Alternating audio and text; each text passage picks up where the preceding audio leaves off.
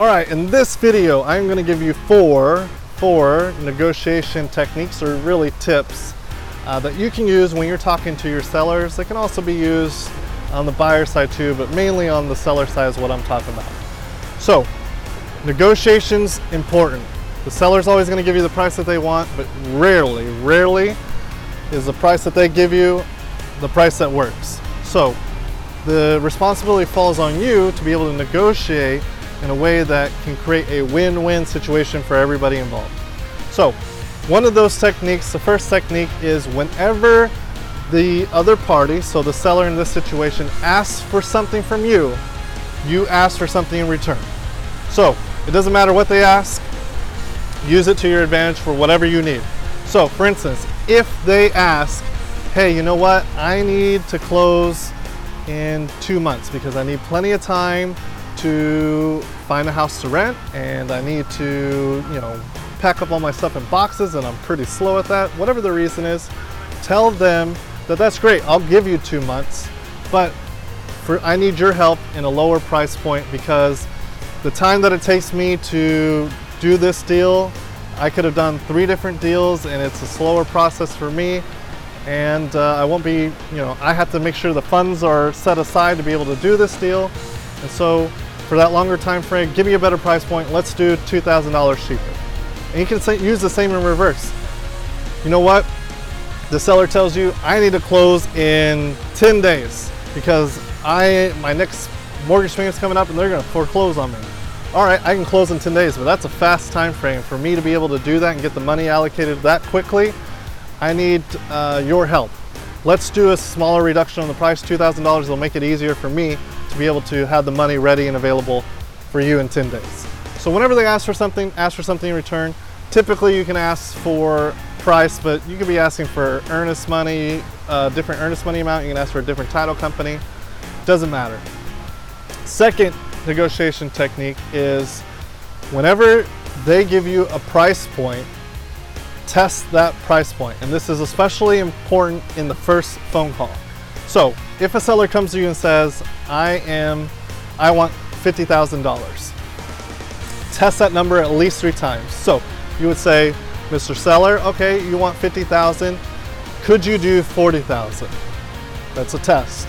If they say no, I need to be at 50,000, then say, what if I could close quickly and I paid all cash and you don't have to do a thing to the property to where you don't have to do any repairs, would you be able to do the lower price point of $40,000? They might still say no, but what you did is you asked the exact same question and you just added a bunch of words in between. I call that fluff, but it's basically adding a bunch of benefits in there so that you can get them to side with you on the, on the price point that you need. And then the third time might be is they say no to 50 or to your 40 a thousand again. A third time what you can say is if I could do this deal and I could do it in the time frame that you ask and the condition that you're looking for and we're to do it cash, what is the absolute bottom dollar that you could do this price point uh, or bottom price point that would work for you to where we can have a win-win situation. And then at, at that point, they can come down on price point.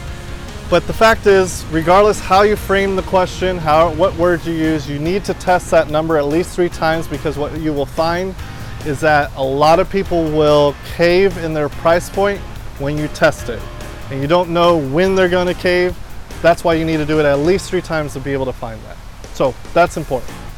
Now, another technique, a third technique, a third tip on negotiation is keep in mind that each conversation that you have with your prospective seller is a fresh conversation.